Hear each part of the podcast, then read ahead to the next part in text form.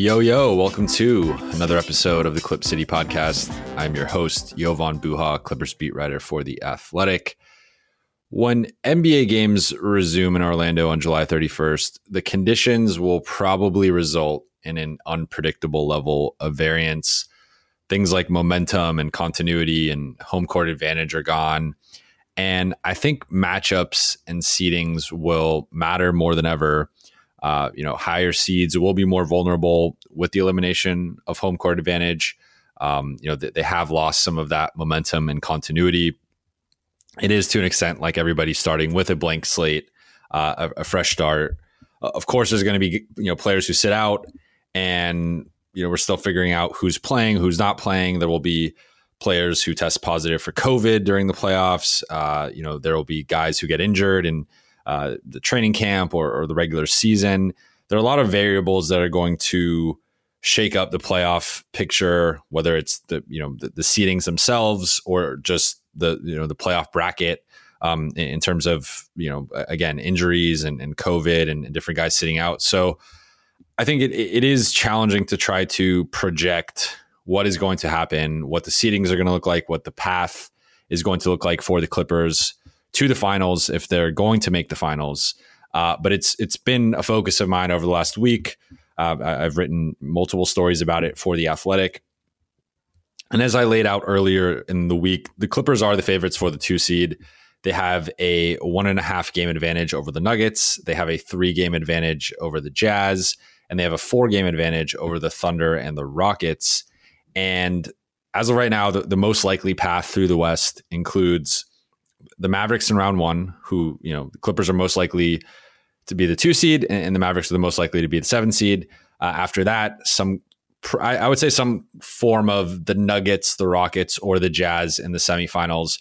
Really depends how that three through six uh, ends up, you know, shaking out. There is a two and a half game difference between the Nuggets and the Rockets.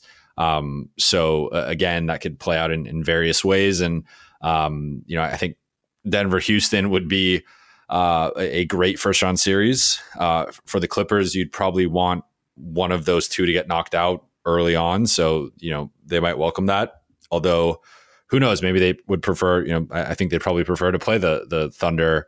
Um, I don't know where the Jazz fall into that. I'll get into that in a second. But for me, I've been looking at the Clippers' path through the West, what that would look like and it got me thinking about ranking the you know the the rest of the 12 western conference teams. Um, so you know there's going to be 13 west teams in the orlando bubble. Uh, 13 teams are resuming the season. And then obviously eight of those teams will make the postseason. And for me it, it just got me you know I, have been thinking about this a, a lot again the past week. And i decided to rank the teams 1 through 12 from best to worst matchup for the Clippers. Uh, you can read that story on The Athletic, but I'm going to touch on it right now in today's podcast, go a little bit more in depth uh, of my thoughts on it. Uh, so let's start with number 12. To me, it's it's the San Antonio Spurs. You know, with LaMarcus Aldridge having season-ending shoulder surgery uh, back in April, I view the Spurs as the weakest team in the field. Uh, you know, they're unlikely to make the playoffs as, as are multiple teams in, in, this range here that I'm, I'm going to discuss. Uh, but for me, it's just I, I, don't see with LaMarcus out. You know, it, it's a lot of DeMar DeRozan. You know, Dejounte Murray, um, Jakob Poeltl, Derrick White. Like it, it is a solid team, but I, I don't see any way they move up to number seven. I really don't see any way they make the playoffs. And with the rest, like looking at the rest of the West, to me, this is the weakest team now. Um, it's always scary to play pop, and you know the Spurs have made the, the playoffs 22 straight seasons, but I just I, I, don't see it this season. I think this is the year their, their streak finally ends, and this is the worst Spurs team in a while. Uh, so the, the, Clippers played them four times, uh, went three and one against them. Spurs have a minus 1.5 net rating. Uh, they are the worst team in the West, uh, in my opinion. At number 11 is the Phoenix Suns. And record wise, they are the worst team. But I, I, think this is a team that, you know, lost DeAndre Ayton early in the season to his, his drug suspension. Um, and you know they, they played the Clippers tough. You know they are one and two against the Clippers. They were the first team to beat the Clippers this season. Uh, they had another close game in Phoenix, and to me, this is just a plucky group. You, you have Devin Booker, a guy who's an All Star and a perennial All NBA candidate. Uh, you know, one of the best scorers in the league. DeAndre Ayton put up 25 points, 17 rebounds, and three blocks against the Clippers the last time these two teams played. Uh, so, you know, Phoenix again is another team that's unlikely to make the postseason. But I think with their size, with their length, with, with their shooting in the front court, that they're really good at playing passing lanes, forcing turnovers. Um, this team to me would be a harder out in, in you know a, a, Orlando bubble setting, and, and to me is better than San Antonio right now. Number 10 for me is the Sacramento Kings. Uh, the Kings are actually one of the only two teams on this list with a winning record against the Clippers. Uh, the other one is Utah. And both of their wins came in LA, though one was without Kawhi Leonard and one was without Paul George. Uh, DeAndre, uh, I mean, De'Aaron Fox is someone whose speed and transition and pick and rolls really causes problems for the Clippers. Uh, I, I, do think defensively, if the Clippers have a couple of shortcomings, it's really good centers, especially centers who can stretch the floor. And it's really good point guards who can attack you in the pick and roll, um, guys who can pull up from the mid range, take step back threes, take pull up threes, uh, and really you know penetrate and, and put pressure on your defense. That's De'Aaron Fox, and he has hurt the Clippers in the regular season. Uh, I think Sacramento's victories have been a little f- fluky. You know, they had that one game in LA where they made 21 three pointers. That, that, was a franchise record. Uh, so overall, through the three games, they made nearly 14 threes a game, shooting 41%. That level of shooting will not translate to Orlando. And, and then, similar to the Suns and the Spurs, they're a long shot to make the postseason. So I, I don't see Sacramento making it. And even so, if they did, they would be the eight seed and, and not the seven seed. Uh, number nine to me, and, and this might be a surprise for some, is Memphis. Uh, you know, Memphis is the current eight seed. They are the favorite to to make the uh, playoffs and be the eight seed, play the Lakers in the first round. Uh, but to me, Memphis is the weakest of this Memphis, Portland, New Orleans trio. Uh, I think you can kind of lump these three together. And to me, just Memphis, you know, they have Ja Morant. He's a rising star. I think Taylor Jenkins is an impressive coach, especially as a young rookie head coach. Uh, Jaren Jackson Jr uh, Jonas Valanciunas. That is a big, tough front court that they're physically imposing. Uh, and, and, Memphis has already beaten the Clippers and really should have beat them in Memphis, uh, but but beat them that game in early January where they they whooped them at home, a 26 point blowout. Uh, and if you remember, that was the game that inspired Montrezl Harrell to sound off on the team and, and, kind of create some of the the drama that was following the team in, in January. Uh, but to me, it's just Memphis was supposed to be a lottery team. Uh, I think they're playing with house money right now, and I, I, just I do like a lot of the pieces. I think this is a team that maybe even next season, but but definitely two three years from now will be a contender for home court in the West.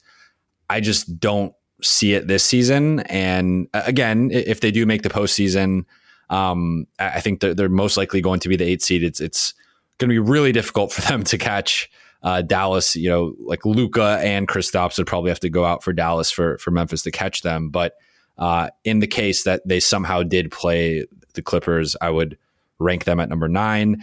Number eight for me is Portland, and on paper, Portland probably has the most talent. I, I think had they been healthy, you know, Yusuf Nurkic has been out since last season. Um, Zach Collins, you know, went out to start the year. Had they been healthy, uh, I, I, think Portland would have been in that four to seven range w- with the likes of Houston and Utah, OKC, Dallas. Like th- they would have been in that group most likely.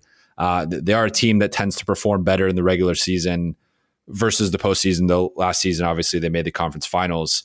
Um, I, I think with with Portland, the thing is like you have Dame Lillard, who's a top ten player, and you have CJ McCollum and Yusuf Nurkic, who are guys who can swing a game in a series. Like, you know, CJ can drop 30, 35, 40. Uh, you know, Nurk can put up 20 and 15. Like, they are quality supplementary pieces. Uh, but they lost Trevor Ariza, who is dealing with a custody battle right now uh, with, with his ex wife. And to me, their perimeter defense is just arguably the worst of the group, uh, you know, of this field.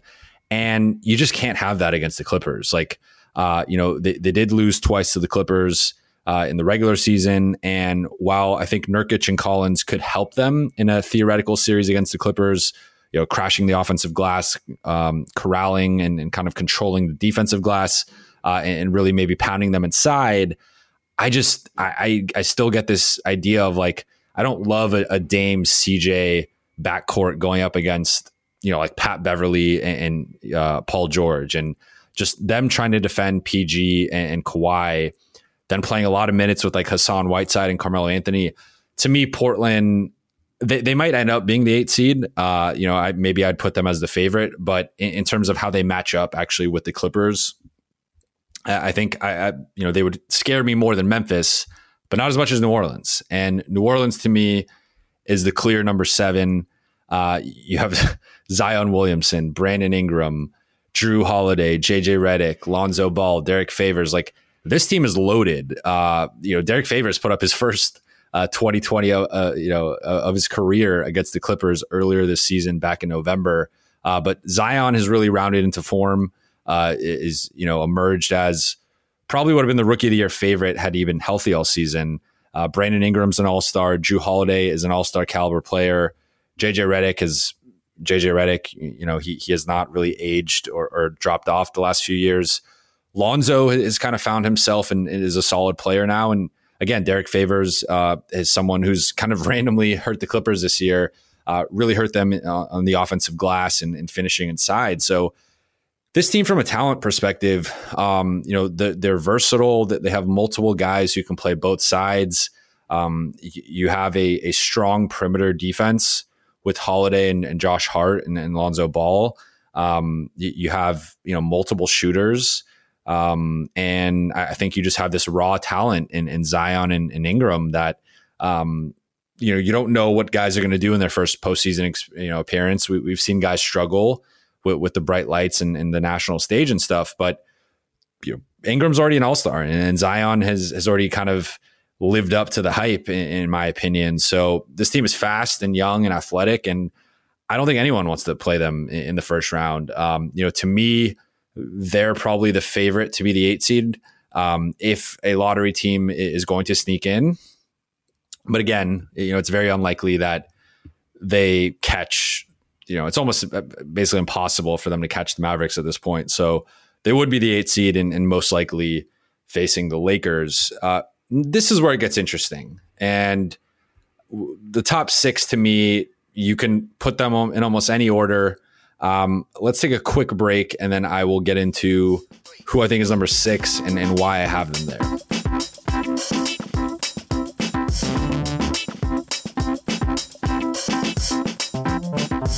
So, number six for me is the Oklahoma City Thunder. And I don't know if I'm underrating the Thunder.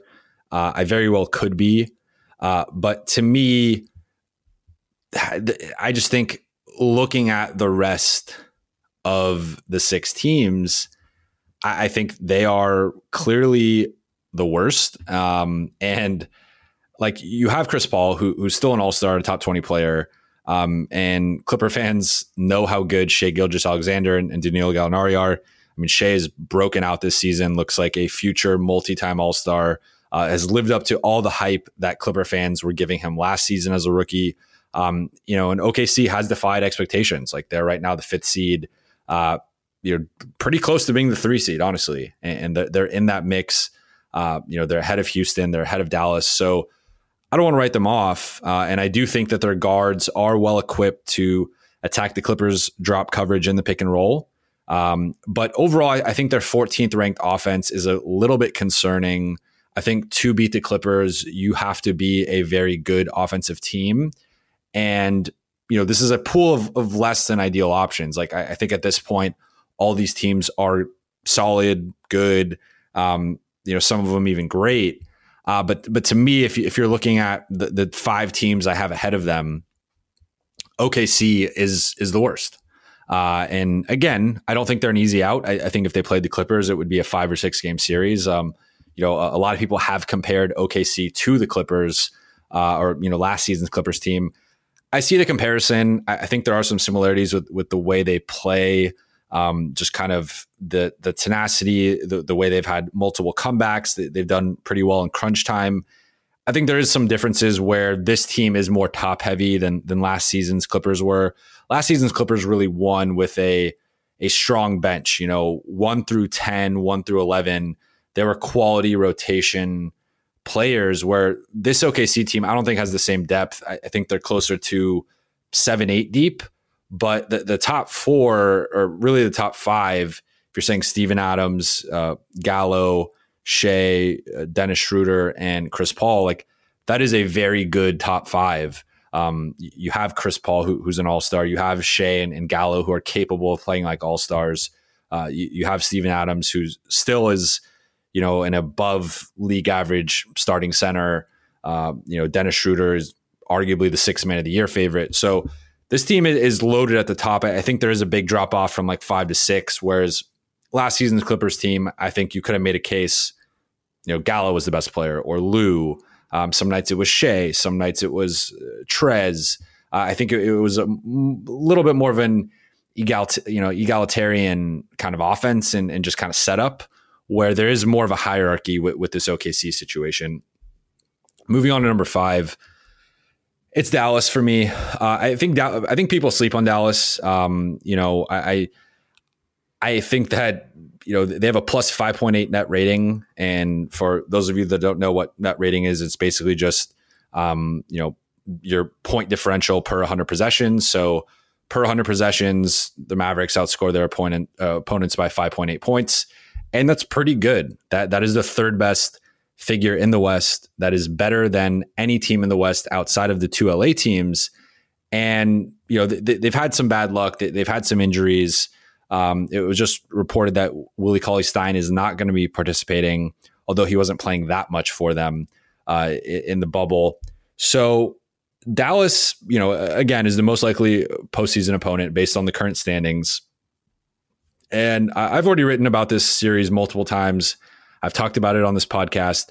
So I don't want to go too into Dallas. I'll just gloss over it. Like Luka's a top seven player and an MVP candidate. Kristaps Porzingis was hitting his stride uh, before the hiatus, putting up you know 20 and 10 on a nightly basis. And Rick Carlisle is a coaching genius. He's one of the best coaches of the modern era. Um, and and you know he he's someone that has a track record of stretching first round series. You know, as the underdog in a first round series, he's stretched multiple series out. You know, five, six, seven games.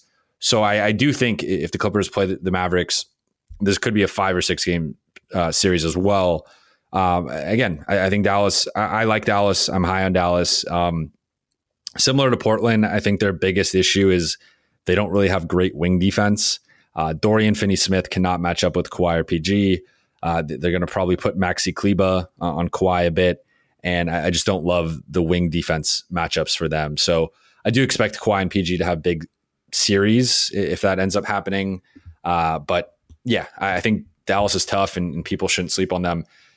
This is where things get interesting, and this is where I might have my most controversial opinion. But I have the Denver Nuggets at number four, and on paper, they probably should be number two. Know, they do have the second best record in the West, uh, aside from the Clippers. If you're taking the Clippers out of the equation, uh, but to me, Denver, they're they're a little. I, I, just I don't fear them as much as the top three teams here. Um, I, I think, and again, this is from a Clippers perspective. Nikola Jokic is one of the worst individual matchups for the Clippers. Um, you know, for as good as Ivica Zubac is defensively, and, and, we've talked about it a lot, you know, it's not a great matchup for him. I, I think he's a, he's better suited for it than Montrezl Harrell, but he's not going to stop Nikola Jokic. I mean, Nikola Jokic can pop out, hit threes, hit jumpers, um, you know, pick defenses apart from the perimeter. He's so skilled, so talented that again, I think this is a, a, probably a series that Ivica Zubac should play more, um, and probably even more than Harrell. But it doesn't mean the Clippers are necessarily going to win that matchup or, or win those minutes. Um, and, and, you know, Jamal Murray, I think, is someone who's really good in the pick and roll, and, and especially against the team that drops like the Clippers, could make them pay. And, and you you saw that in some of the regular season. Uh, and Denver's also a team that's too deep at each position, and they have a second unit that is arguably as good as the Clippers. And I, I know um, Clipper fans might not believe that or, or don't want to hear that, but um, you know, I, Denver has a very good bench. They actually the reason they won that game in Denver in, in January was because the bench went off, um, and you know a, a bench unit with uh, Gary Harris. He's a starter, but he, he plays with the bench. Um, Michael Porter Jr., Mason Plumlee, uh, Monte Morris, those guys. You know, Denver has a very good bench, so I, I think you know their starters can hang with the Clippers starters, their bench can hang with the Clippers bench. Um, but similar to some of the the issues with other teams I've, I've mentioned, well, the Nuggets have some quality perimeter defenders. You have Jerami Grant, who's more of a four or five than a wing defender. Um, Torrey Craig, Gary Harris.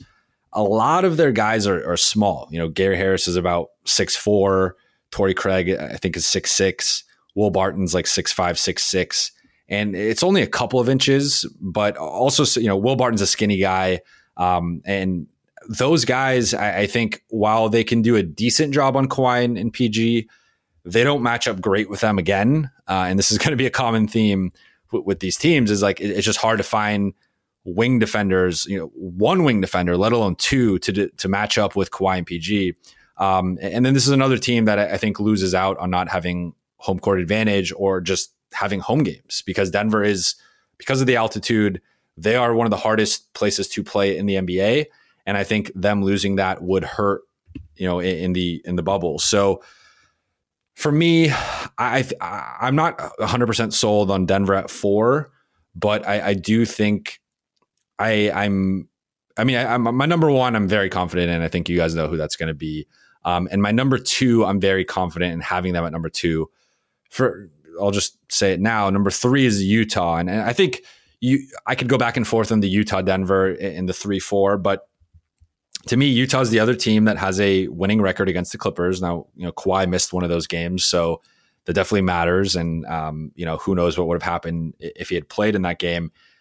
And they also lost Bojan Bogdanovic, and I, I think Bojan is you know someone that that did hurt the Clippers. He, he's a shooting four.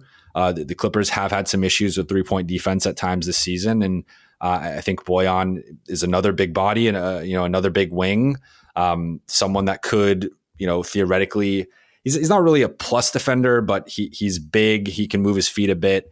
And I, I think you know he maybe would be someone that would match up decently with like Marcus Morris.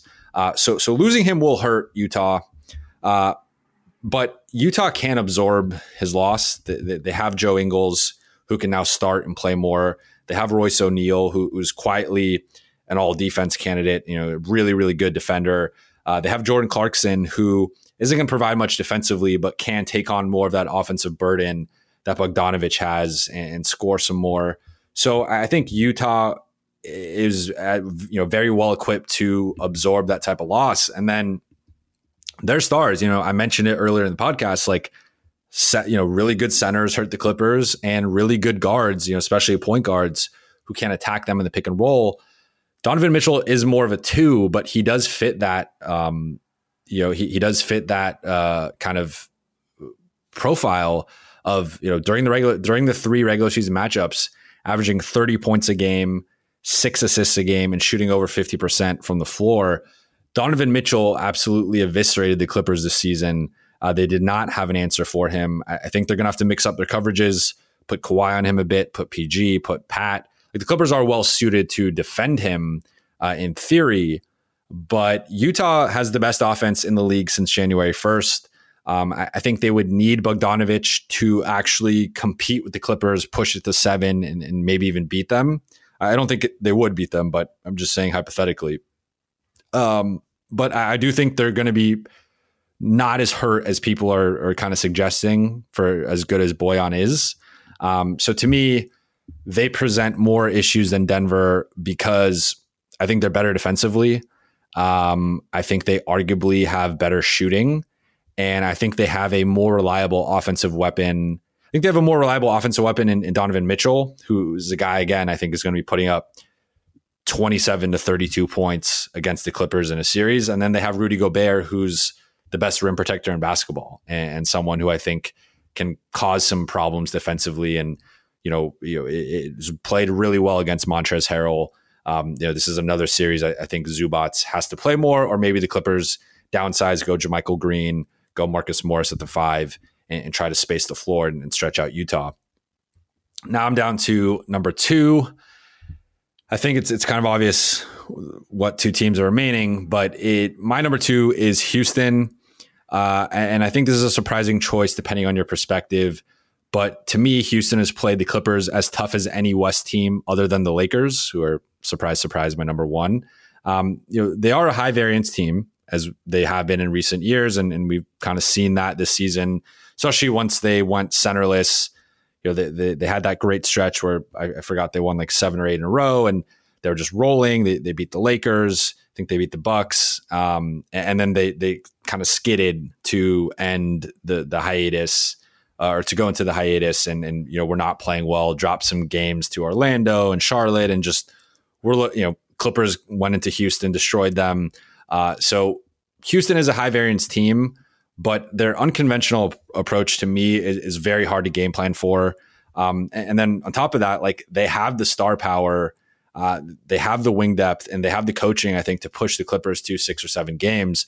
Like I think at the absolute peak, the Clippers could beat them in, let's say, like five games. It's a gentleman sweep, and and maybe all five games are close, but the Clippers are just a better team. But I, you know, Houston is the t- uh, you know a team that could put up 130 on a given night. They they shoot a lot of threes. Um, I think though the Clippers were clearly the better team in that game in Houston, the Rockets had a bunch of open looks and, and missed a bunch of them. And people who criticize them will point to that as why they can't win. And while I agree to an extent, I, I just think they are going to have nights where they hit those shots. They do have nights when they hit those shots, and and that's you know why they are as good as they are. So, um, you know, they, they have the fourth best net rating in the West, behind the two LA teams in Dallas. Uh, I do think they are the third best team in the West overall, and to me, um, you know, while they might have a lower ceiling than Denver, Utah on a given night, uh, and maybe even Dallas or OKC. Uh, they, they, probably have the highest, I mean, a lower floor. Um, they, they, have a higher ceiling than any of those teams. Um, and, and, to me, they are the biggest threat to the Clippers uh, outside of the Lakers. And Lakers, I've, I've talked about this before. Um, this is the matchup everyone wants, uh, but it would be the most difficult. Like, you know, the Lakers are have the best record in the West for a reason. They have a really good net rating at plus 7.1. Um, and I, I, think they've really made the, the, Clippers struggle in the three games they've played. Um, you know, I, I, think part of that, you know, uh, Paul George missed the game, did not play well in the, in the Christmas game. So it's almost like playing without him in two of the three games. Uh, but, uh, you know, I, I think the Lakers defense, especially their size, their length, their ability to play passing lanes, to, to, protect the the rim, to protect the defensive glass. Um, they're just a very big team, and they have these lineups where the smallest guy on the court six five six six. Uh, I, I think that is very difficult to play against, especially for a team like the Clippers, who does go a little bit more conventional at the point guard spot, does go sometimes undersized at the five. Um, the Lakers do have a, a, size advantage in this matchup. At the same time, they don't have great matchups for Kawhi or PG. I think losing Avery Bradley, for as much as he hurts the Lakers offensively, and I'm, I'm still going to maintain that opinion, um, despite his game against the Clippers in, in, in March, right before the break. Um, you know, he he has been better defensively this season. I think he would help them in this matchup. And uh, it's just going to be a lot of Danny Green, KCP, LeBron, and, and Kuzma, and I, I just don't think that's at the level defensively that the Lakers would need to win this series. Now, again, they have LeBron and AD, you know, two top five guys, two MVP candidates, and and maybe that's enough. Like we've seen that formula before. We've seen KD and Steph. We, we've seen Kobe and Shaq. Like we, we've seen when you have two top five guys together, more often than not, you win the title, and and that is why I think the Lakers are the Vegas favorite right now. I do think the Clippers have more depth. I, I think they have more flexibility, uh, but like it does seem like they will most likely have to go through the Lakers to win their first championship, and and that to me is the biggest test of the postseason. So let me know what you guys think. What, what do you disagree with? Um, what did I get wrong? And I'm just curious, you know, do you agree that Utah is more of a threat than Denver, or, or is it the other way around? Do you agree Houston's number two, or, or do you have someone else in that slot? Um, you know, what about OKC versus Dallas? Um, or, or, maybe I got the New Orleans Portland situation wrong. Uh, let me know on Twitter. Let me know in the comment section of the article on the Athletic. I'll be sure to engage with you, respond, and uh, we can we can have a nice back and forth. Uh, as always, thank you for listening. You can follow me on Instagram and Twitter at Jovan Buha. That's at J O V A N B U H A. If you've not subscribed to The Athletic, please do so. You can go to theathletic.com slash clip city to help this podcast out. Uh, thank you guys. I'll be back next week.